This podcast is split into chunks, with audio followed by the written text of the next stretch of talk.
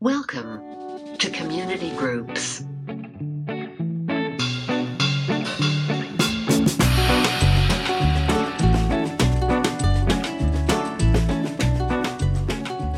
Welcome, everybody. My name is Maddie Fan, and I am the Connections Director here at Hill City. I am talking to mostly all of our community groups, and we are creating a little mini series about spiritual disciplines. So, through this conversation, we hope that each of you listening leaves with new perspective on how spiritual disciplines might free up space in your head, your faith, um, or your relationships for something better. This series is inspired by a book written back in the 70s called The Celebration of the Disciplines. The author, Richard Foster, explores 12 different types of spiritual disciplines, and in part one of this mini series, we will cover six of those disciplines total. We'll talk to some of our staff members here at Hill City to explore what each discipline is, why it matters, and if living it out could actually be liberating. I am here today with uh, our resident podcaster, Matt Fisher. um, some of you might be familiar with Matt. He is a host in many of our other podcast episodes, so we are stoked to have him. Well, thanks for having me. All right, we are asking each of our staff people to get us started an icebreaker just so we can all get familiar with you. So, Matt, if you were a famous musician, what kind of music would you make? Ooh, that's a good question. It's tricky for me because I am in a band. You are. But the kind of music I make probably wouldn't be for lots of people. I don't know if you can get famous making hardcore music. Maybe. Maybe. So I guess my answer would be probably like in my heart of hearts, it would be hip hop. Like oh, I would love to be a rapper. I also have a deeply held belief that everyone who sings in a hardcore band wants to be a rapper and Yeah. can't. So yeah, I think it would be it would be hip hop music for sure. That's a good one. This is a fun question because you never know what to expect. Yeah, truly. My husband would have similar music taste to you, but his answer would for sure be to be a drummer in a country band. Interesting. Yep, that's a random dream of his. That's fascinating. I have always like maybe my other answer, more complicated answer would be I've always thought it would be fascinating to be like the other instruments person, you know, like the person who like does the cowbell occasionally or does like a little bit of keyboard or whatever Yes. in like a weird alternative like the Talking Heads or like the Pixies like a 90s like weird band Yes. cuz those dudes seem like they're having a real good time. I mean, it's probably the best, but the best gig out there. All right. Well, today we are kicking things off with the discipline of solitude. So, Matt, uh, why don't you tell us what, uh, kind of how you would define solitude, and then why you think it matters? Yeah. Um, so to me, solitude um, is the practice of being three things silent, still, and at least physically alone. Um, so, you know, it's hard to do in a crowded room, in a coffee shop, or, you know, at home when the kids are running around. Um, and, you know, for solitude to work, it's not just about like, having me time. Um, it's kind of about having like I, my wife used to describe it after our first was born as like staring time. Like she would just go sit. What'd you do? I went and I stared quietly. Um, to me, that is like kind of a form of of solitude. Um, I think when we're talking about it as a spiritual discipline, though, it's really being quiet, still, and alone with the Lord. So. For me, uh, my initial sort of phase of solitude was that I would stare out the kitchen window. Like I'd stare. Some people do this: stand at the sink and like be done with a dish, but just take a minute. And when I learned to take that very natural thing and a be intentional about it, so like do it at a certain time every morning, and b when I started it, say you know just say a little prayer like Lord, like I'm inviting you into this time with me. Um, let me invite the Holy Spirit into this time with me, and then yeah, you kind of what we call zone out. Yeah. that's amazing. Um, I think that's cool because, yeah, solitude can be very uncomfortable for us in our world today. We are just used to a lot of noise. Yeah. So I'm sure it takes practice to get good at it.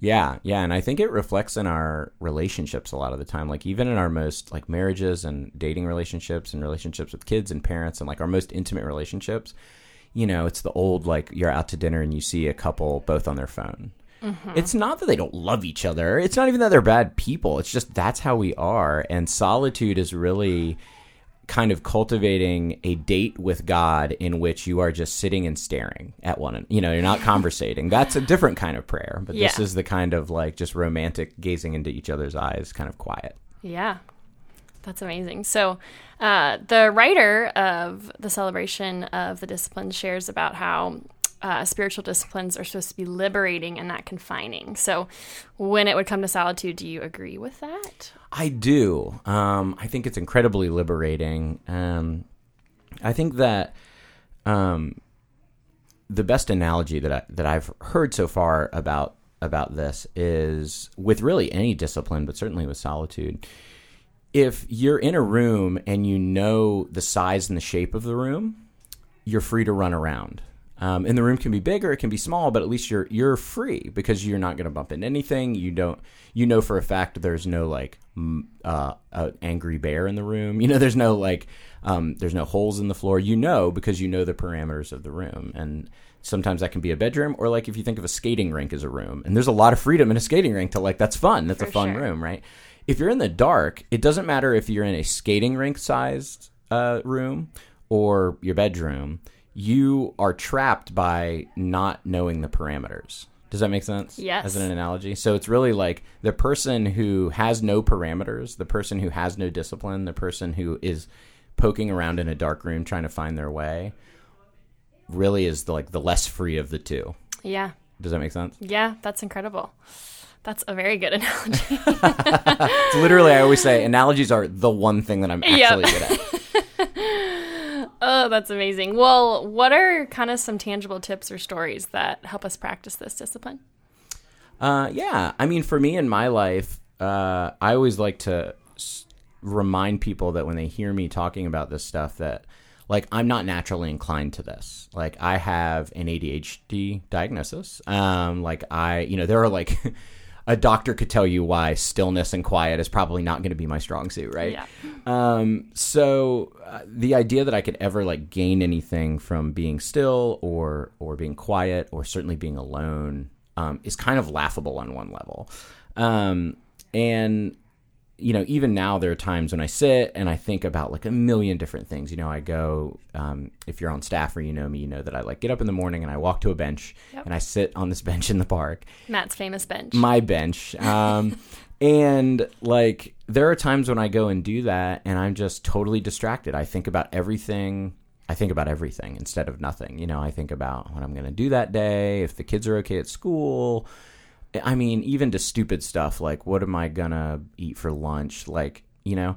And then there are days where uh, it just clicks where I just feel like the Buddha out there, you know, just like flo- like I feel like I'm floating a little bit off the bench. it's not often, but that does happen. What I've come to realize though is that like the days that it's good don't matter if I beat myself up over the days that it's quote unquote bad. Because it's never good or bad. It either is or it isn't. Like Yeah. I'm another quirk of mine is that I probably quote Star Wars more than I do the Bible, which is bad for a pastor to do. But like you know, Yoda tells tells Luke, "Do or do not. There is no try." And I think that's really the thing with this particular discipline is like if you get up and you do it, you you win. yeah, It's only in quitting that you fail.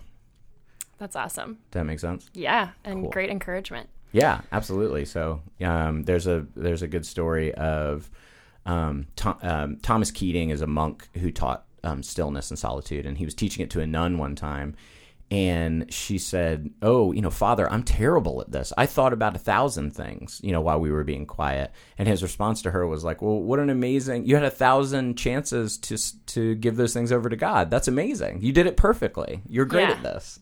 Um, so I always kind of tell people that little anecdote. Yeah. Wow, that's awesome. Love that it's Star Wars related. Also, Star Wars related. yeah. All right, last question. Uh, in our first podcast, I kind of went through how the author of this book he lists three categories that kind of each discipline falls into. So he explains them as inward, outward, and corporate. Uh, he lists solitude as an outward discipline. So the way he kind of defines outward disciplines are that they help us, uh, they help prepare us to make the world a better place. And this could be time we spend trying to stop thinking about ourselves. So I'm just curious if you relate to that. I think solitude, at least when I think of it, even culturally, you might picture like meditation, or maybe people take time like that to like de stress, or um, it feels more individualistic. So when he listed it as an outward discipline, I thought, okay, that's that's cool. But do you relate to that? How do you feel about that? Yeah, that's great. Um, well, so for me, I relate deeply to that because the sort of school of contemplation that I learned from is a literal place in New Mexico called um, the Center for Action and Contemplation. Um, and it was started by Richard Rohr in the 70s or 80s. Um, and, uh, you know, it was run by Franciscans. And like that, they recognized what he did. And they're probably friends, honestly. I, I recognize the title of the book um, from a very early time that like this is not individualistic. It's not it's not you time. It's not yoga. uh, You know, well, Yes. yoga's great in a form of contemplation, but it's not the sort of like um, cultural concept of like self care. Yes. Um, it is truly a time in which you know when we think about action, um, whether it's social action or action in your relationships, you know, making the world better. Um, I think back to Jesus's words of, you know, love your neighbor as yourself. Like, isn't that the ultimate thing? Like, anytime we do anything um, outward um, to try to make the world a better place, whether it, I mean, it can be something as extreme as like activism, like social activism, or just simple as like trying to make your marriage better, your friendships better.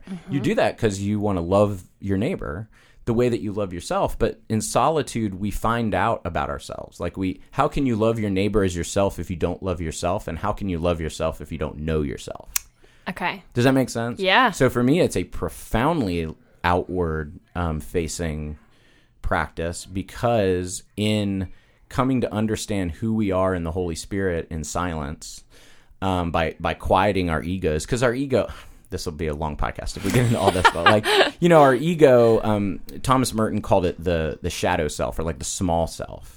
It's necessary. We all have one. Like For sure. you know you could be the most humble person on on the earth. If you're a human you have an ego right? Absolutely. but it's the it's the little us that has like that we've built for ourselves. And so solitude and silence and contemplation are a time for us to kind of like turn that down like a radio and listen for the holy spirit um, to tell us like who are we outside of what we've done what we've seen what we've accomplished what we've failed at all of those ego things and once you know that oh you're so much more effective in the outside world does that make sure. sense Oh, definitely. I'm always worried I'm getting too like heady or like too like No, no, no. I think that's great, and again, helpful for your mindset if you're uh, you're willing to attempt kind of practicing this discipline. So, yeah. cool.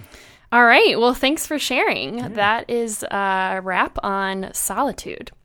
So that's all from us. Those of you listening at your community groups, your host has your discussion questions. Thanks for listening.